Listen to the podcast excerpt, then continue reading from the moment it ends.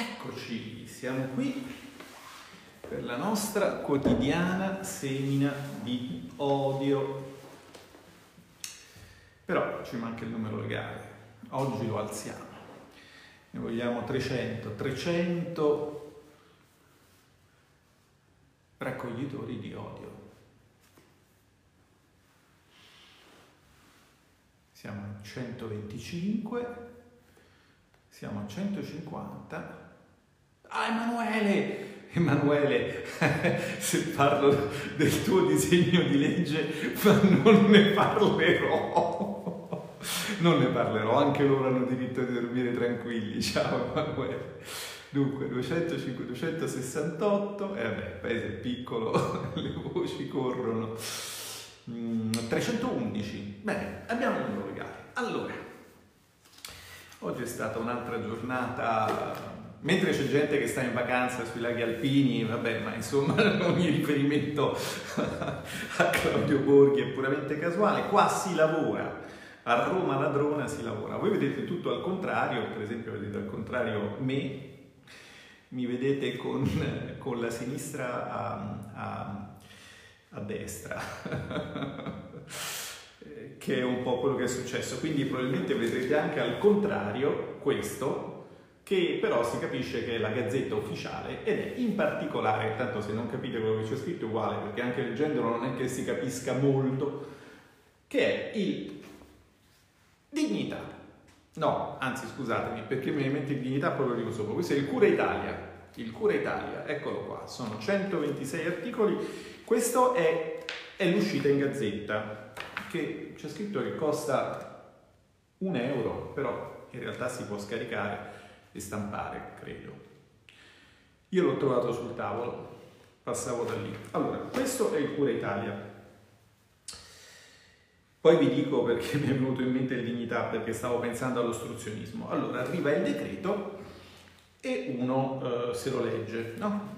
Se lo legge, se lo studia, va per esempio all'articolo tanto per dire una cosa di cui, di cui, voi ormai sapete tutto, va per esempio all'articolo 27 che si chiama indennità professionisti e lavoratori con rapporto di eh, collaborazione coordinata e continuativa. C'è scritto che a queste persone è riconosciuta un'indennità eh, pari a 600 euro nel limite di spesa complessivo di 203,4 milioni di euro, quindi uno fa una divisione e voi la vedrete al contrario, ma insomma dice ma sarebbero 339 mila beneficiari, no? E infatti così è stato, quindi quando 300.000 hanno, hanno, cliccato sul sito il sito è saltato. Vabbè, uno si legge, si legge queste cose più, più folcloristiche, si legge delle cose più interessanti, cerca di capire, cerca di interpretare. Sapete, i decreti sono scritti con la tecnica eh, del rinvio normativo, no? per cui spesso ti trovi di fronte eh, delle norme che se non sei particolarmente eh, specializzato in un settore suonano arcane e sibilline, per esempio. Al comma 2 dell'articolo 10 ter del decreto legge 29 marzo 2019 numero 27 convertito con modificazioni nella legge 21 maggio 2019 numero 44 le parole 50% sono sostituite con le parole 70%. Suppongo che a molte persone questo cambierà la vita, ma non è chiaro da capire come non desiderare la donna ad altri o per esempio non uccidere. Insomma, diciamo che dal punto di vista della tecnica legislativa abbiamo raggiunto una grande raffinatezza, ma probabilmente una minore eh, incisività, una minore icasticità. Insomma, tu ti devi un po' estenuare su sta roba, cercando di capire o facendo finta di capire quello che non capisci e poi questa roba arriva nella commissione referente. La commissione referente è la commissione bilancio. Io attualmente sostituisco diciamo, il, il, il, capo, il capogruppo perché, che, che, non, che, non, che, non, c'è, che, è nella sua regione, in Veneto, e, e quindi la liturgia la conoscete. Eh, viene mh, fatta la relazione sul provvedimento, il provvedimento viene illustrato in questo caso, nel caso del Cura Italia, il relatore è anche il presidente di commissione, cioè il collega Pesco, Quindi io mi trovo, diciamo, dall'altra parte del banco, che è comunque un'esperienza divertente e interessante, tanto poi fra un po' ci starò quando ricadrò dalla carica di presidente, quindi tanto vale che mi abitui. E il relatore spiega, illustra il provvedimento, un provvedimento di 127 articoli, per illustrarlo per bene ci vorrebbero 6-7 ore, però insomma i tempi sono quelli, in 20 minuti ti fa un po' l'elenco di, di, di, di quello che c'è. Dopodiché si apre la discussione generale, ognuno dice quello che, che, che, che pensa, chi sta in maggioranza eh, cerca con qualche difficoltà di parlare bene del provvedimento illustrato, chi sta all'opposizione nella maggior parte dei casi ha la vita decisamente più semplice.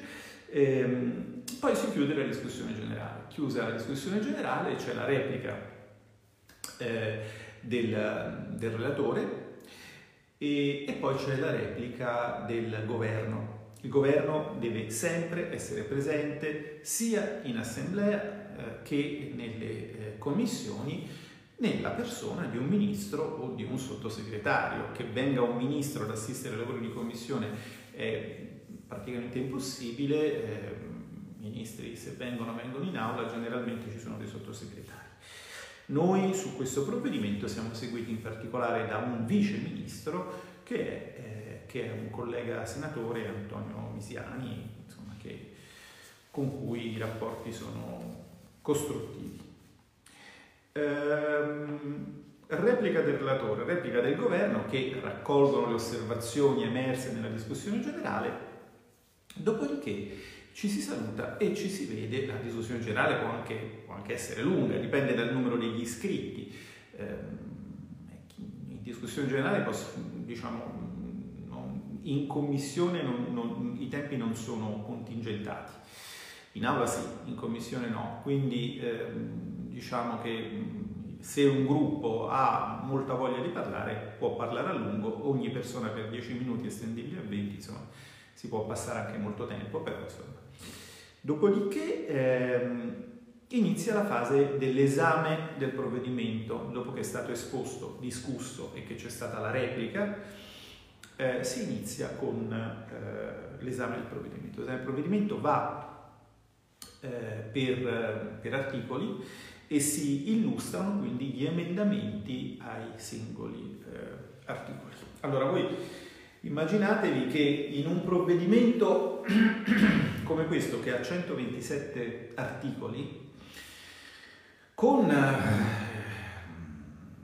alcune cose su cui naturalmente non si può che essere d'accordo, ma altre con le quali anche se si è d'accordo sulla direzione non si può essere d'accordo sull'entità, insomma da, da, da dire c'è parecchio su 127 articoli. E considerate anche che eh, naturalmente i parlamentari in questo sistema misto, proporzionale, maggioritario, insomma, dove il collegio comunque esiste, soprattutto per alcuni partiti, tipicamente la Lega che è fatta di amministratori locali, quindi c'è una sensibilità verso il territorio, si, si, raccolgono istanze e si portano in sede legislativa istanze che vengono dai territori. Insomma, la sintesi è che su un provvedimento di 127 articoli non è assolutamente strano che ci possano essere più di mille emendamenti. Allora, naturalmente, in teoria gli emendamenti eh, vanno analizzati discussi, illustrati, discussi, votati uno per uno, no? E quindi questo prende del tempo. Poi vi dico meglio tecnicamente, ma voglio arrivare a al, a un punto. Il punto è questo. Il punto è che normalmente per evitare di fare un lavoro improbo e in parte inutile, diciamo così, ci si mette d'accordo, cioè si presentano emendamenti che magari possono anche essere forse sovrabbondanti, si piantano delle bandierine, diciamo così, si delimita il campo di battaglia, ma poi ci si prova a mettere d'accordo fra maggioranza e opposizione. Se se si vuole fare ostruzionismo, come lo fecero a me al tempo appunto del decreto dignità, non ci si mette d'accordo e si sfrutta il regolamento e allora si comincia a voler votare ogni singolo emendamento facendo una dichiarazione di voto per ogni eh, membro dell'opposizione, quindi sono 5 minuti a dichiarazione di voto, se all'opposizione hai tre gruppi vanno via 15 minuti solo così, se sei ancora più bastardo fai anche votare in dissenso dal gruppo, uno per gruppo, quindi io lì avevo contro il PD, ehm, misto vagamente, però da me non era eh, eh, Fratelli d'Italia, eh, avevamo contro Forza Italia, eh, Leo, cioè, quattro gruppi, fai 20 minuti più 3 minuti di dichiarazione di voto in dissenso, simpaticissime quelle del, del collega Laus che francamente rimpiango molto il suo ostruzionismo, alla fine tu su un emendamento in teoria puoi passare anche mezz'ora. Quindi è chiaro, quindi se uno vuole fare ostruzione, però qual è poi il punto di caduta di questa storia? Che non si votano tutti gli emendamenti, ma siccome il calendario dell'Aula a un certo punto esige che il provvedimento in Aula ci arrivi, il massimo che, le, che, l'ostruzionismo può fare è che il provvedimento vada in aula diciamo, senza, senza relatore. L'emendamento di Marcucci, sì c'è, ma non è la sola depenalizzazione del reato di, di, epidemia, gli emendamenti sono già pubblicati, andateveli a, a, a, cercare sul sito, io vi ho spiegato, andate a vedere il post sull'ordine dei lavori, andate sul sito della quinta commissione, si chiama Atto Senato 1766, 1766, 1766. Eh, nella scheda di questo atto trovate l'iter, la seconda linguetta e testi e emendamenti, tutti gli emendamenti sono pubblicati e quell'emendamento che interessa ad Adriana è un emendamento all'articolo 1.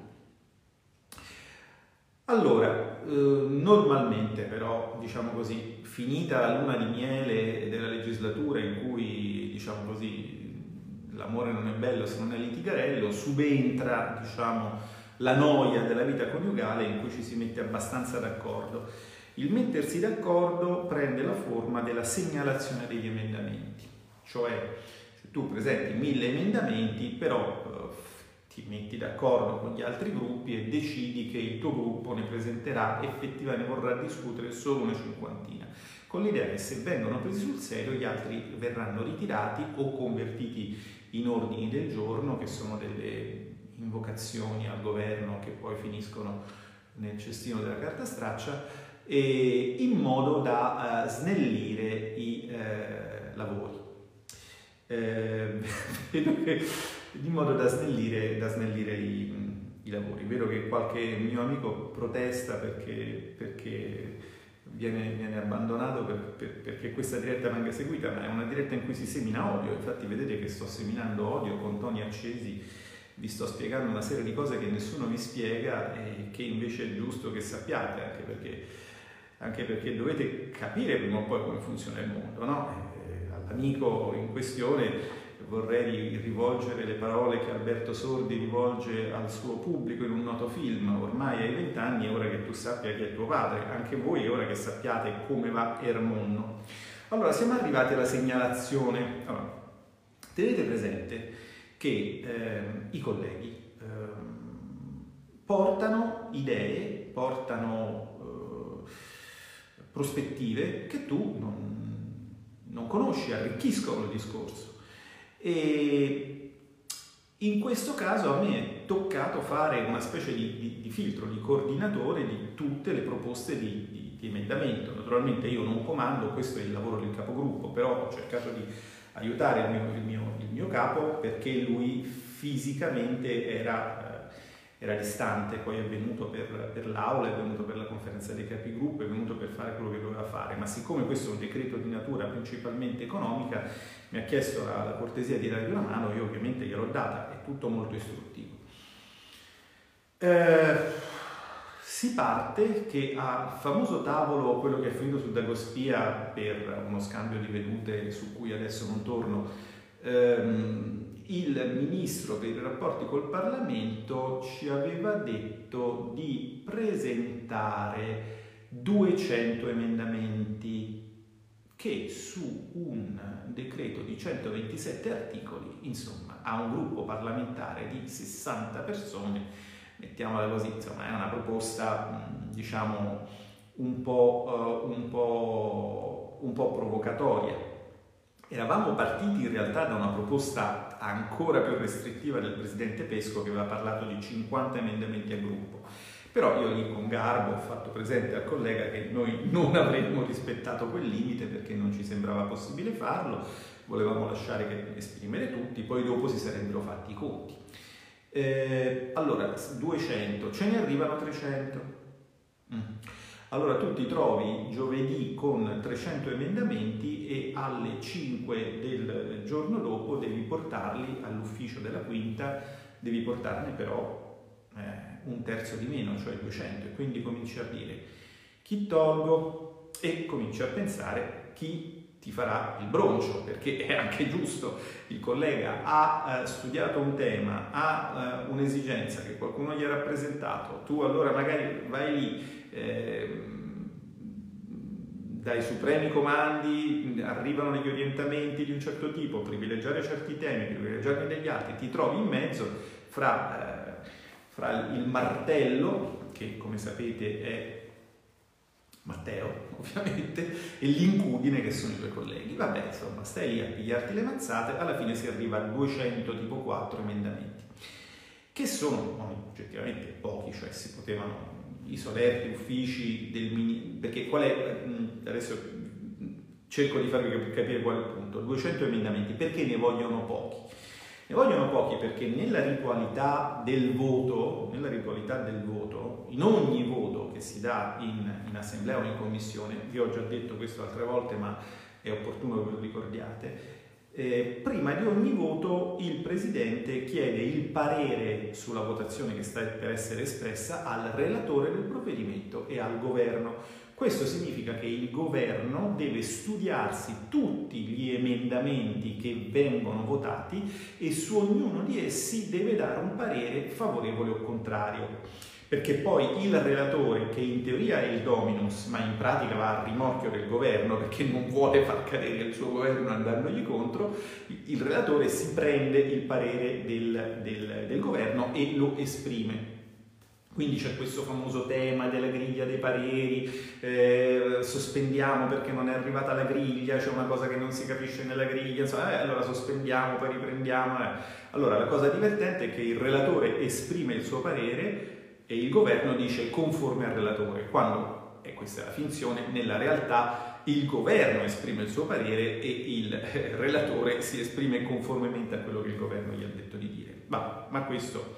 Il punto però è che purtroppo nessuna cosa è semplice, d'accordo? Io mando un abbraccio ai tutto subitisti in, in, questo momento, cioè quelli che pensano che si possa fare tutto subito, ma eh, ogni, ogni, ogni, gesto politico ha, sua, ha, un suo spessore e quindi il governo potrebbe tranquillamente votare sempre contro l'opposizione, questa, o viceversa l'opposizione votare sempre contro il governo. Piccolo problema, ogni tanto sapete che anche diciamo, come, come un orologio rotto, anche un piddino due volte al giorno dice l'ora esatta. Se tu ti becchi l'emendamento giusto e, e voti contro, chiaramente fai la figura dello stupido. No, questo nel senso non è una bella figura. Può capitare quindi che eh, se non si sta attenti si voti o contro una cosa di buonsenso o contro una cosa totalmente insensata, ma che però è stata la posizione storica del tuo partito e che magari in quel momento tu stai difendendo da un'altra parte. Può capitare benissimo.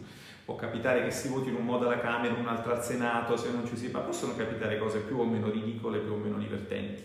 Dopo sta alla tua cattiveria mettere il dito nella piaga e far notare all'altro che è in disaccordo con se stesso, ma per evitare questa cosa eh, c'è una regola molto semplice che è studiare, studiare, studiare. Allora è ovvio che studiare 2000 emendamenti è più noioso e faticoso e dispendioso in termini di tempo che studiarne 200. Per questo si va alla, eh, alla ehm, segnalazione. 200 emendamenti raggiunti con, con, con, con con fatica atroce partendo da 300, ci viene la bella notizia che dobbiamo segnalarne tipo 20. Eh, considerando che eh, anche solo nei, nei, poster preparati dalla nostra efficiente comunicazione. Eh, noi di proposte economiche ne avevamo una quindicina e poi una proposta non è un emendamento, una proposta spesso viene spacchettata in più emendamenti per essere, per essere, implementata, per essere messa in opera, per essere realizzata. Quindi insomma questa proposta era abbastanza imbarazzante. Noi per non sbagliare ne abbiamo presentati 50 di segnalati dopo la discussione generale. Questi 50, eh, questa è la lista dei segnalati. Lista dei segnalati che per un po' diciamo che, che è stata che è stato oggetto di, di, di, di ampia discussione e anche di, revisione. Allora, noi eh, nella seduta di ieri siamo, abbiamo fatto l'illustrazione degli emendamenti, quindi eravamo dotati di questo oggetto fisico che è una griglia, la nostra griglia lega degli emendamenti con numero, responsabile del legislativo per l'accurato, testo dell'emendamento, relazione illustrativa.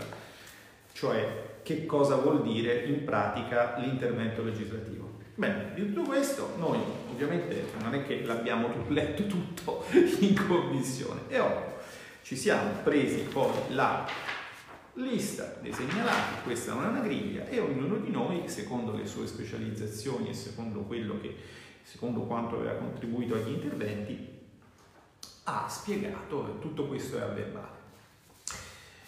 Alla fine di questa bella eh, discussione eh, ci è stato detto quali erano gli emendamenti improponibili, quindi un'altra griglia, questa è una griglietta, qua, quella delle improponibilità, per estraneità di materia ai sensi dell'articolo 97 come uno del regolamento. Quindi ti, ricominciano le buone notizie. Per esempio, 34.0.2 Salvini ed altri abrogazione delle disposizioni della legge di bilancio 2020 sulla plastic tax è improponibile. Vabbè, e altri sono improponibili. 91.6 Salvini ed altri proroga sospensione efficacia codice contratti, quindi il famoso codice degli appalti che tanti lutti addusse ai nostri amministratori locali, improponibile. Allora, noi siamo andati un attimo, il Presidente Pesco ci ha spiegato quali erano i criteri di improponibilità, lui ha detto siamo in emergenza, non vi faccio fare interventi diciamo, che incidano definitivamente sull'ordinamento, quindi questo ci sta. Naturalmente poi però tu puoi sempre presentare un testo 2, cioè se tu mi dici che questo intervento non lo vuoi perché è definitivo, io ti rifaccio l'emendamento dove l'intervento lo leggo all'emergenza, lo rendo temporaneo e a quel punto ne parliamo. Dove? Allora, ne parliamo, eh, come sapete in questo momento stiamo vivendo una strana fase politica in cui, eh, in cui ci sono delle prove tecniche di, di unità nazionale, insomma, in, nome, in nome della concordia eh, ci si vede a dei tavoli tecnici con eh, ministri, viceministri esperti economici dei vari partiti per parlare un po' di questa che di fatto è sia per dimensione che per struttura questa roba qua, cioè il Cura Italia, una legge di bilancio. Quindi in qualche modo è come se stessi seguendo una specie di di legge di bilancio che quando c'è quella vera non seguo dalla commissione referente ma la seguo dalla consultiva, devo dare un parere, fra l'altro un parere abbastanza irrilevante. Allora, l'idea era che noi avremmo, eh, vabbè, tralascio il fatto che poi nel corso della giornata è emerso che eh, il gruppo, di, eh, gruppo misto e l'EU insieme avevano, avevano segnalato tipo 100 emendamenti e noi solo una quarantina. Quindi noi 0,7 emendamenti segnalati per membro del gruppo e loro una cosa tipo 4,5 emendamenti segnalati per membro del gruppo, che sinceramente, diciamo così, ci ha fatto capire due cose. Primo, che noi nonostante godiamo di pessima stampa, siamo delle persone abbastanza corrette, cioè se ci viene detto di fare una cosa tendenzialmente la facciamo e sbagliamo.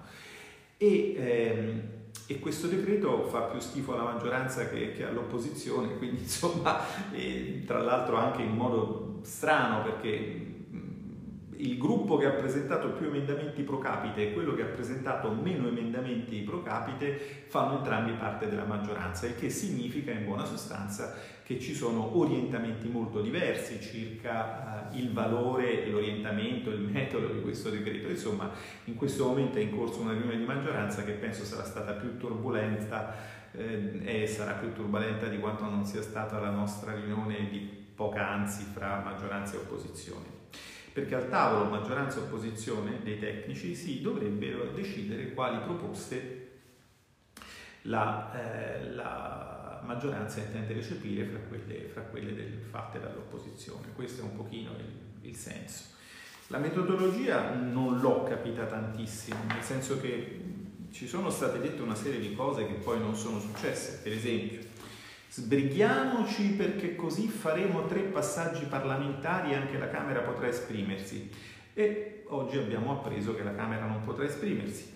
Oppure ehm, portate qui le cose costose che poi facciamo degli ordini del giorno eh, e tali per cui eh, diciamo nel prossimo decreto recepiamo, però ancora questo rimane eh, cenno di grande disponibilità, bisogna vedere cosa succederà in pratica.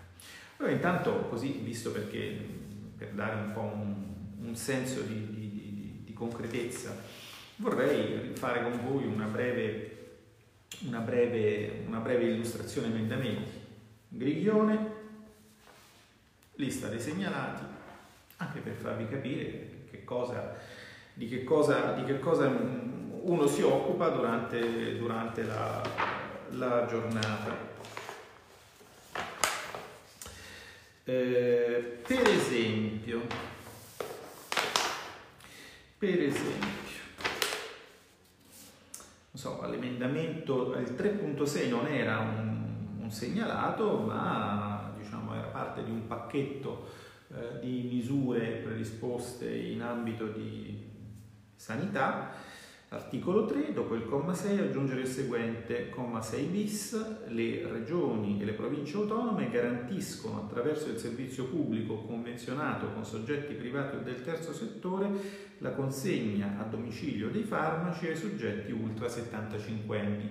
Quindi una norma per evitare che le persone più fragili vadano in giro di questi tempi. Non scalderà il cuore di molti di voi, soprattutto di quelli che essendo giovani si sentono immortali, però anche sta roba serve. Poi, eh, 5.3 aggiungere articolo 5 al comma 5 aggiungere infine le seguenti parole dei servizi pubblici e privati accreditati, convenzionati e non, ognuno con idoneo livello di protezione che durante l'emergenza erogano prestazioni ospedaliere, domiciliari, residenziali e ambulatoriali, nonché ai volontari dei medesimi servizi. Che vuol dire questa specificazione dei servizi pubblici, eccetera, eccetera? Perché qui c'è il tema di ehm, eh, fornire i dispositivi di protezione individuale, quindi non solo al personale degli ospedali pubblici, ma anche a... e così via avanti. Allora, naturalmente avrete anche eh, uno emendamento segnalato per noi importante era il 22.1. Qual è il 22.1? Quello sulla, uh, sulla CIG, sul finanziamento della prestazione di cassa integrazione, quell'emendamento che nasce dallo sconcerto dell'onorevole Durigon quando si è reso conto che non era molto chiaro al governo il fatto che eh, le prestazioni della cassa integrazione devono attraversare una lavorazione burocratica tale per cui eh, se il settore bancario non fosse intervenuto anticipandole, le avrebbero dovute anticipare le imprese che in questo momento stanno sostenendo comunque dei costi senza avere un fatturato. Quindi per loro il beneficio della cassa integrazione ci sarebbe stato. Noi avevamo strutturato questo, questa proposta di cui ha parlato spesso anche Matteo, lo trovate come emendamento 22.1 sul sito del Senato. Eh, sapete che poi a seguito di questo l'ABI ha deciso di le categorie produttive di presentare una sua proposta, ci sono stati una serie di dibattiti. Di fatto questo emendamento suppongo che lo ritireremo, visto che nel frattempo il governo l'ha in qualche modo fatto suo ed è andato avanti. Poi c'è stato l'altro tema, 27.6 al comma 1 sostituire le parole iscritti alla gestione separata di cui è l'articolo 2,26 della legge 8 agosto 1995 numero 335 non titolari di pensione e non iscritti ad altre forme previdenziali obbligatorie con le seguenti iscritti alla gestione separata di cui è l'articolo 2,26 della legge 8 agosto 1995 numero 335 ovvero alle forme esclusive e sostitutive dell'assicurazione generale obbligatoria non titolare di pensione. Che vuol dire questa roba qui? Vuol dire fondamentalmente, questa era la famosa indennità che andava ai eh, professionisti titolari di partita IVA non iscritti alle, alle casse di previdenza mh, private delle varie professioni ordinistiche, quindi ingegneri, architetti, geometri, giornalisti, avvocati, psicologi, commercialisti, consulenti del lavoro, medici ed infermieri non si sarebbero presi eh, i 600 euro posto che gli, che gli servissero. Non, non, non, non, ravvisavamo un particolare motivo per mantenere questa, questa ehm, discriminazione. Però vedete che eh, le parole ehm, estendiamo anche agli altri professionisti, poi diventano una cosa abbastanza complicata quando le traduci in pratica. Stesso discorso vale per il 28.2, che è quello che estende l'indennità ai rappresentanti di commercio, anche se lì si capisce meglio come funziona. Al comma 1 sostituire le parole ai lavoratori autonomi con le seguenti: ai lavoratori autonomi, ai soci lavoratori di società di persone, ai commercianti ambulanti, altri dimenticati, e agli agenti e rappresentanti di commercio. Questo è il nostro emendamento presentato e emendamento segnalato, quindi è l'emendamento che portiamo al tavolo del negoziato, d'accordo? Del negoziato eh, Lega-Governo, centrodestra-governo in realtà, perché questa idea è un'idea che è venuta più o meno a tutti. Poi eh, arriviamo ai, ai, agli improponibili, il 34, dunque l'articolo 34, perché c'è anche il problema di capire dove agganciare eh, l'emendamento, nel senso che tu l'emendamento lo devi fare a un articolo che abbia una qualche attinenza. L'articolo 34 parla di proroghe e quindi ci sono state agganciate un paio di, di, di, di proroghe.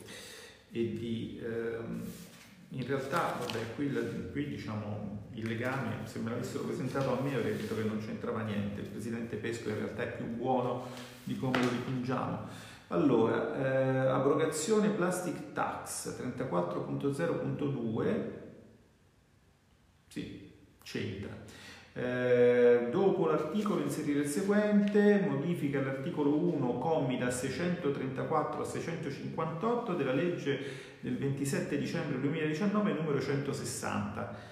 Articolo 1, commi da 634 a 658. Quando voi avete un unico articolo con tantissimi commi, quella è quasi certamente una legge di bilancio. Perché? Perché la legge di bilancio, sulla legge di bilancio ci va la fiducia normalmente e quindi viene fatto il maxi emendamento, cioè tutti gli articoli vengono collassati in un unico articolo e quindi i, i commi si mettono a seguire e quindi che ne so, se la legge avesse due articoli da tre commi l'uno diventerebbe un articolo con sei commi e via dicendo.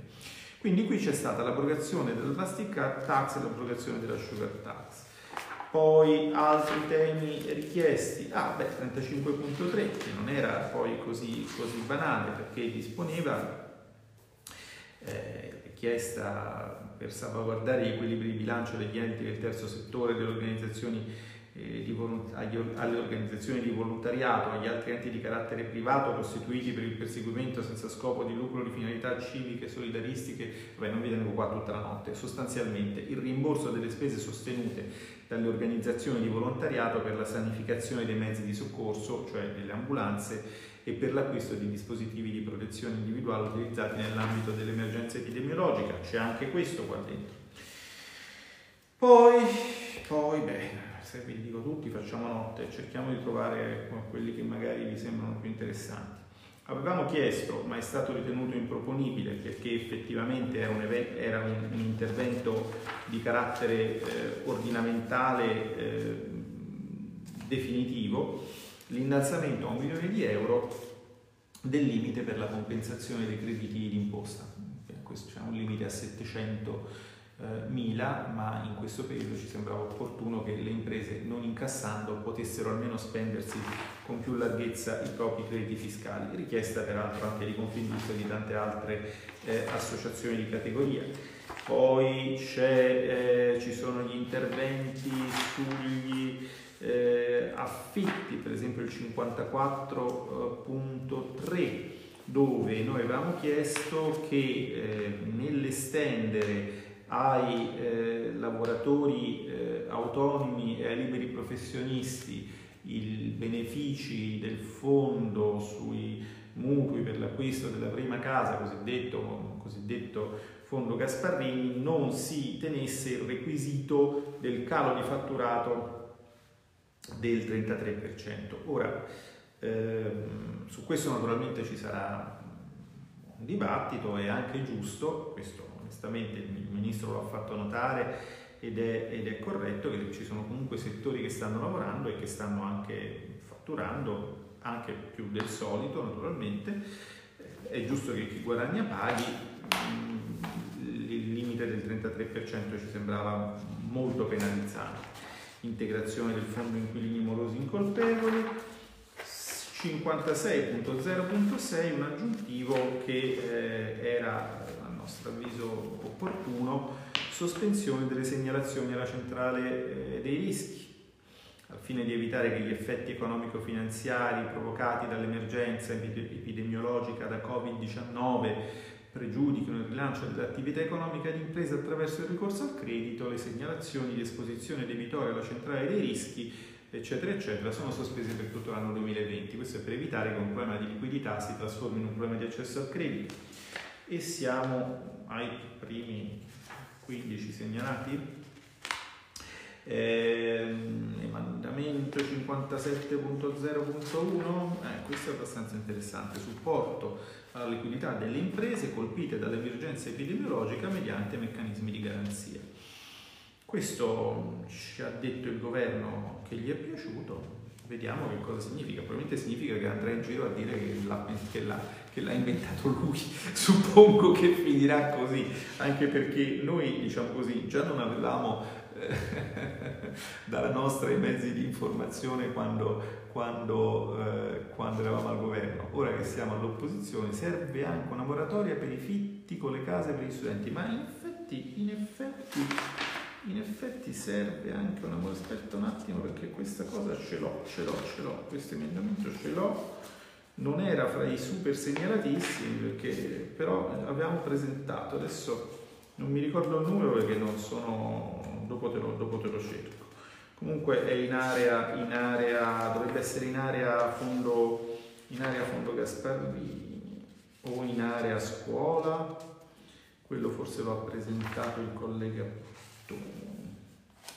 dunque dunque vediamo. Ah, scusate adesso mi ha fatto venire eh no quello sta più giù verso l'articolo 100 e così via e così via e quindi abbiamo la sospensione degli avvisi bonari la, le ZES nelle province dichiarate zona rossa la sospensione degli ISA la sospensione dei pagamenti delle utenze famose bollette, la sospensione dell'articolo 3 del decreto fiscale, che per chissà cos'è è un gran sollievo, la detassazione del personale sanitario impiegato sul fronte Covid, quindi per quel personale si dispone che solo un terzo dell'imponibile sia assoggettato a imposta sul reddito, la cedolare secca al 15% per i proprietari che rinegoziano l'affitto con riduzione del 30% del canone, storica battaglia dell'onorevole Bitonci che pare piaccia al governo, la riapertura del saldo e che sicuramente invece non gli piace, eh, il fondo, la sospensione del codice degli appalti dichiarata improponibile, eh, l'annullamento dei versamenti dei canoni degli impianti sportivi pubblici, eh, la costituzione di un fondo di liquidità per gli enti locali perché riescano a diciamo, chiudere i bilanci considerando che non, non, si va in giro, quindi non si pagano multe, non si pagano tasse di soggiorno, eh, provvedimenti per la gestione dell'emergenza, tutta sta roba qua. Ecco, allora, adesso capite questa è una piccola sintesi delle proposte che sono state presentate. Adesso c'è da capire come si andrà eh, avanti. Mm, torno ancora una volta su un punto che è quello che penso che il gemello cattivo, seminatore di odio, vi abbia uh, spiegato nella sua diretta che invece è su Twitter, ma sicuramente io Fausto l'ha messa anche su YouTube, uh, cioè la sensazione che abbiamo è che, eh, diciamo così, eh, ancora vi sia un'incertezza radicale sull'entità della manovra connessa al fatto che probabilmente si aspetta un semaforo verde europeo.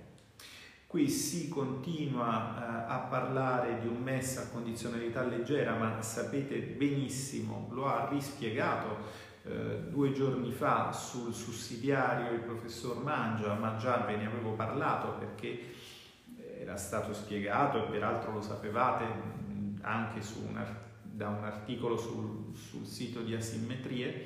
Sapete che eh, la condizionalità, il fatto che sia leggera o meno, eh, quando tu ti fai prestare dei soldi dal fondo salva stati, eh, è un, una cosa del tutto irrilevante, non rileva se le, se le, condizioni che ti vengono fatte sono leggere o no, lievi o no, ragionevoli o no, semplicemente per il fatto che queste condizioni possono poi successivamente essere cambiate. Quindi eh, se si vuole eh, in buona fede utilizzare queste risorse eh, non per legare le mani di un futuro governo italiano, ma perché si pensa che quella sia una strada percorribile in un genuino spirito di solidarietà, allora si fa come si è fatto nel 2012. Nel 2012 per creare il MES e per, diciamo così, sancire il principio che alcuni stati dell'Unione potevano essere esposti al ricatto fondamentalmente di altri, perché di questo si tratta, si è modificato il TFUE. Quando si, le votazioni del 2012 sono state, sono state tre, una sul Fiscal Compact, una sul MES e una su una modifica per introdurre nel TFUE il principio della stretta condizionalità. D'accordo? Quindi, quindi se c'è buona fede, invece di fare quei manifesti di sinistra memoria come quello del Bild oggi con la Germania è veramente vostra amica, dove invece di una SS a tendere la mano c'è la signora von der Leyen e naturalmente la differenza forse si vede, ma diciamo così, andiamo al concreto. Il concreto è che si dovrebbe discutere di modificare il trattato sul funzionamento di Unione Europea, dice eh, ma ci vuole tempo chi se ne importa? Uno si prende il tempo, fate presto, lì ci è voluto meno di un anno a fare sta roba, eh? parliamoci chiaro, quindi, quindi quantomeno ci si mette su quel tipo di percorso, si parla di quelle cose, si parla di quelle regole, non si promette che non si applicheranno le regole, si comincia a cambiare le regole se c'è la buona fede, se no non c'è, se no non c'è, è molto evidente si modifica quello, si modifica il 2-pack o si scrive apertis verbis, si firma col sangue come fanno notoriamente i tedeschi, la loro più importante opera letteraria prevede un passaggio di questo tipo, si firma col sangue che le disposizioni del 2-pack che prevedono revisione non si applicano in questo caso. Per esempio, vi ricordate quando vi ho spiegato che il MES era stato ratificato ma con una um, speciale dichiarazione interpretativa, quella che diceva che siccome i tedeschi non avevano voluto che il MES fosse segreto per i loro parlamentari, allora anche gli altri stati che aderivano rimuovevano il segreto eh, rispetto alla riserva, diciamo, di, rispetto all'esame parlamentare che era stata disposta eh, in una serie di articoli. Beh, facciamo una cosa di questo tipo anche qui, eh, facciamo una dichiarazione interpretativa, ma perché tradiscono la propria gente? Ma forse perché loro non sentono di essere di essere nostri, non sentono, non sentono di essere... Boh. Vabbè, eh, comunque, mh, mm, facciamo, cioè si, si, possono fare dei gesti tecnici convincenti, convincenti per far capire che non c'è una volontà di sopraffazione. Io torno a dire che non me la prendo con chi rispetta le regole, me la prendo con chi le modifica in condizioni di urgenza e quindi o chi, con chi sottoscrive trattati in condizioni di, di, di urgenza, facendo dei gesti avventati. Questo è quello che va, che va eh, evitato. Ehm, la morale della favola è che noi comunque ancora non sappiamo quanti soldi andranno nel prossimo, nel prossimo decreto. Ci vorrà... Ehm, ah, ci vuole una strategia ampia ed insieme non solo attività parlamentari di routine. Beh, io ringrazio che mi dà questo consiglio perché dopo aver passato tutta una vita a fare attività parlamentari di routine, effettivamente allargare gli orizzonti mi farebbe bene, insomma, sì. E questa storia del, del, del, del sure, quella ve l'ha spiegata Claudio nell'altro, sostanzialmente anche lì eh, lo scopo del gioco è farti prendere soldi a prestito, non dai mercati, non dai tuoi cittadini, ma da un'istituzione che poi ti impone delle condizioni per farteli restituire. Eh, vabbè, mm, siamo ancora qui, ancora non sappiamo, ci verrà chiesto di votare uno scostamento in Parlamento, a quel punto ci dovranno dire quanto ci chiedono di votare e ovviamente noi voteremo, siamo in un percorso che ha almeno una analogia con quello della Grecia, anche nel caso della Grecia si, si fecero, sarebbe bastato spendere il giusto subito per evitare di spendere troppo dopo e qui insomma io ho un po' paura che ci mettiamo su una strada di un certo tipo. Dal mondo delle aziende arrivano dei segnali di sofferenza. Eh, alla fine di questo mese eh, speriamo di arrivarci in condizioni diverse, speriamo che, che sia possibile prendere in considerazione una ripartenza, perché altrimenti altrimenti, altrimenti senza un intervento molto risoluto sappiamo tutti che i rischi che il sistema economico corre sono, sono gravi.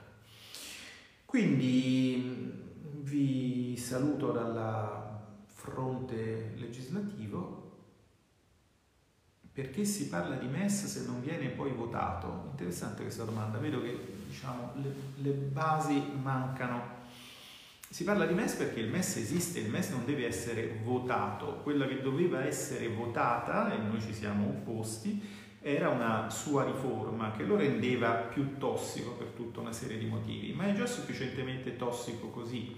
Si parla di MES perché si è capito che ehm,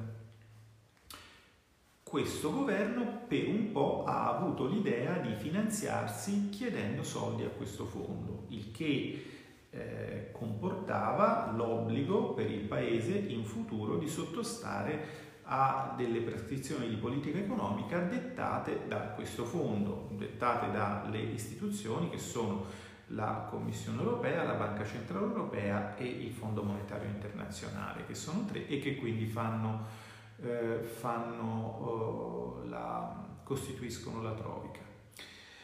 Uh, bah, insomma, quindi per questo se ne parla, perché riteniamo che non sia un'idea saggia procedere in questo modo. Ehm, io non so, e non lo sapete neanche voi, non lo sa nessuno, ehm, come andrà a finire questa storia,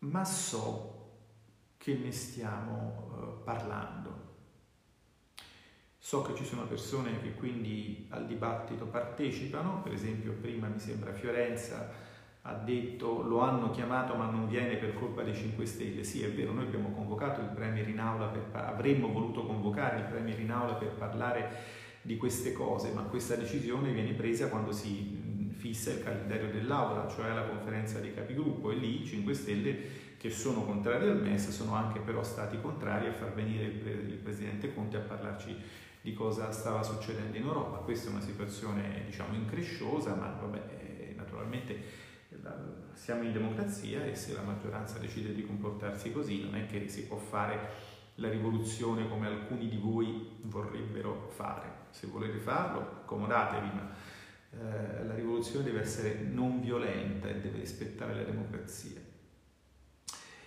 Eh, che possibilità? Eh, ma eh, qua non si tratta mm, di... Torno a dire, il MES in quanto tale esiste, D'accordo? È, un, è, una, è un, un, accordo che ha creato una struttura burocratica, eh, c'è un direttore, un consiglio di amministratori, un consiglio dei governatori, un, un consiglio dei direttori, sono, c'è tutta una sua bella burocrazia e, e quindi che utilizza i soldi che sono stati dati dagli stati, raccoglie soldi sui mercati facendo investimenti, poi a sua volta investe e va avanti con questo gruzzoletto. Dopodiché se serve, cioè se un paese non riesce più a farsi prestare soldi dalle grandi banche, dai cosiddetti mercati, allora interviene il MES che però siccome ti fa una specie di prestito ponte fra il momento in cui i mercati non hanno più fiducia in te fino a un momento in cui i mercati hanno di nuovo fiducia in te, ti vuole anche risanare. Di fatto è una specie di amministrazione, diciamo, mm, una specie di concordato, insomma, tu cioè, hai qualcuno che viene a dirti che cosa devi fare.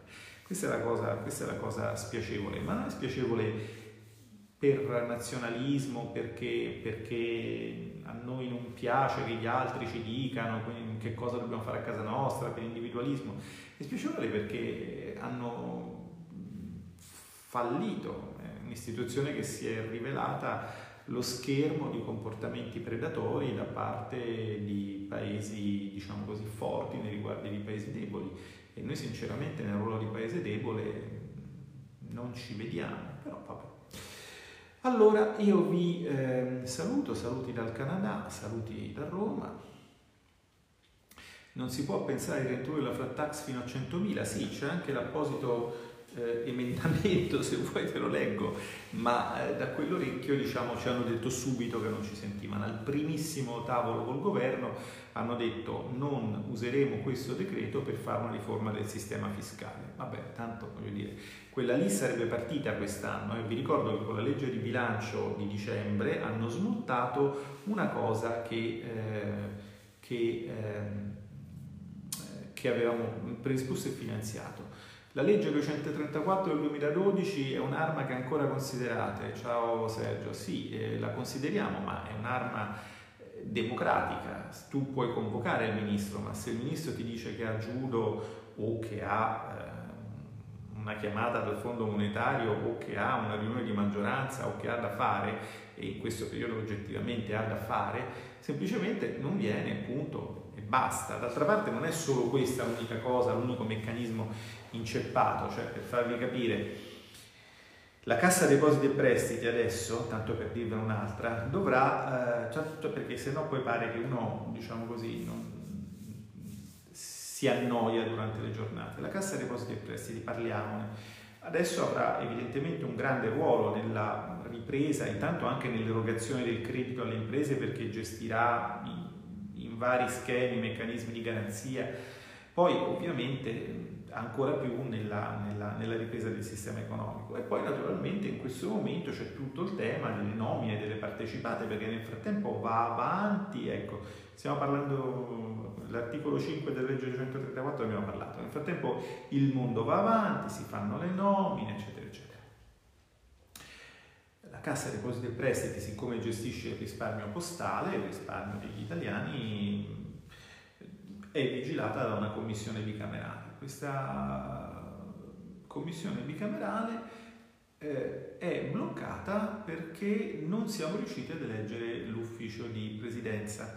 Non siamo riusciti ad eleggere l'ufficio di presidenza perché all'inizio, eh, a luglio, prima che cadesse il governo, c'era un dibattito se dovesse essere di maggioranza o di opposizione, non ci siamo messi d'accordo. Caduto il governo ci siamo ritrovati in quella commissione con una composizione 4 maggioranza, 4 opposizione, stallo totale. e quindi a questo punto era praticamente inutile vedersi perché non si riusciva a votare. Nel frattempo le cose sono un po' cambiate e allora il presidente, l'onorevole Dalmoro, che, che saluto del PD, che quando era all'opposizione, lo so, io lo dico con grande simpatia, è, è, è tutto a verbale, quando era all'opposizione riteneva che la presidenza dovesse andare all'opposizione, cioè a lui, eh, ora che è in maggioranza non convoca perché nel frattempo, siccome gli equilibri sono cambiati, se votiamo la eh, presidenza andrà a uno de, de, dell'opposizione, verosimilmente, cioè non so a chi, o se lo so ve lo dico, ma comunque il dato di fatto è che, ecco, allora, allora c'è anche questo tema qua, no? le varie cose che sono inceppate, il ministro non viene in audizione, la commissione non si convoca perché se si convoca succede una cosa che a loro non piace. D'accordo, funziona così, ci vuole pazienza, sono tanti fronti su cui combattere, qualcuno è più importante, qualcuno è meno importante, però tutti vanno seguiti con attenzione, perché se fai un errore anche piccolo non te lo nessuno. Se fai una cosa buona, anche grande, forse non se ne accorgerà nessuno, c'è questa simmetria. E, e, quindi anche di questo ci dobbiamo occupare. Io vi lascio eh, una diretta anche abbastanza lunga, credo, data l'ora. Eh, è ora che ci andiamo a riposare perché domani alle 5, non di mattina per fortuna, di pomeriggio, c'è un altro incontro in cui finalmente vedremo se qualcuna delle nostre proposte avrà agibilità su, uh, no, no, no, non uscirà su Dagospia la, la riunione di domani, eh, avrà agibilità. Eh, perché non mi vedete quasi mai nel mondo dell'informazione? Ma perché fondamentalmente per due anni ehm, sono voluto, non, non, non, ho preferito starne in, Parlamento a lavorare sinceramente, ma se avete voglia di vedermi in televisione eh, chiederò che mi ci mandino, ma non vedo il, il, il motivo. Cioè, alla fine, secondo me, guardate, è più utile che ci scambiamo qui delle informazioni fra persone eh, interessate che possono capirle, ci diamo dei dettagli, ci rispondiamo perché questo è uno schermo non del tutto unilaterale, io vedo le vostre domande, se, se, ho tempo, se so la risposta ve la do. Um, andare in televisione per essere il solito uno contro tutti, cioè poter parlare un secondo con persone che ti parlano sopra, che dicono delle imbecillità assolute, voi ritenete che sia utile? Sì, qualcuno la differenza la vede, ma parliamoci chiaro, se fosse così facile vedere la differenza non staremmo così incasinati. Quindi lasciatemi scegliere, lasciate scegliere a me dove voglio combattere, dove voglio impegnarmi. Tanto noi in contatto ci siamo. Eh, prego, grazie a te Giuseppe. E allora, eh, appunto, non serve essere messo in mezzo, ma poi non, non mi ci faccio molto mettere, onestamente, però eh, insomma siamo arrivati a quasi un'ora di odio e siccome poi dopo domattina comunque vorrei svegliarmi un'ora recente, vi, vi lascio. Eh, certo, eh, certo c'è il simpatico compagno Formigli che deve ancora fare la puntata sull'euro, è giusto che l'euro sopravviva almeno fino a quando Formigli avrà fatto un'importante puntata sull'euro con un ampio ed equilibrato dibattito e fatto da persone competenti. E questo eh, potrebbe organizzare una diretta in cui risponde solo alle domande. Eh, ma il fatto è che il problema delle domande è che scorrono talmente, siete talmente tanti e talmente curiosi che non riesco... Eh, pensi a tutti gli italiani che sentono sempre questa roba, eh, lo so, io penso e li ho nel cuore, infatti dovete essere anche voi molto rispettosi di chi incontrate, perché chi incontrate è sottoposto a questo tipo di bombardamento, non potete pretendere che vi capisca o che capisca come funziona il mondo semplicemente perché incontra voi, cioè il Buddha, sulla, sulla, sulla sua strada, non è così. Viva l'Italia libera! Ecco, queste mi sembrano delle belle parole con cui concludere. Viva l'Italia libera e buonanotte!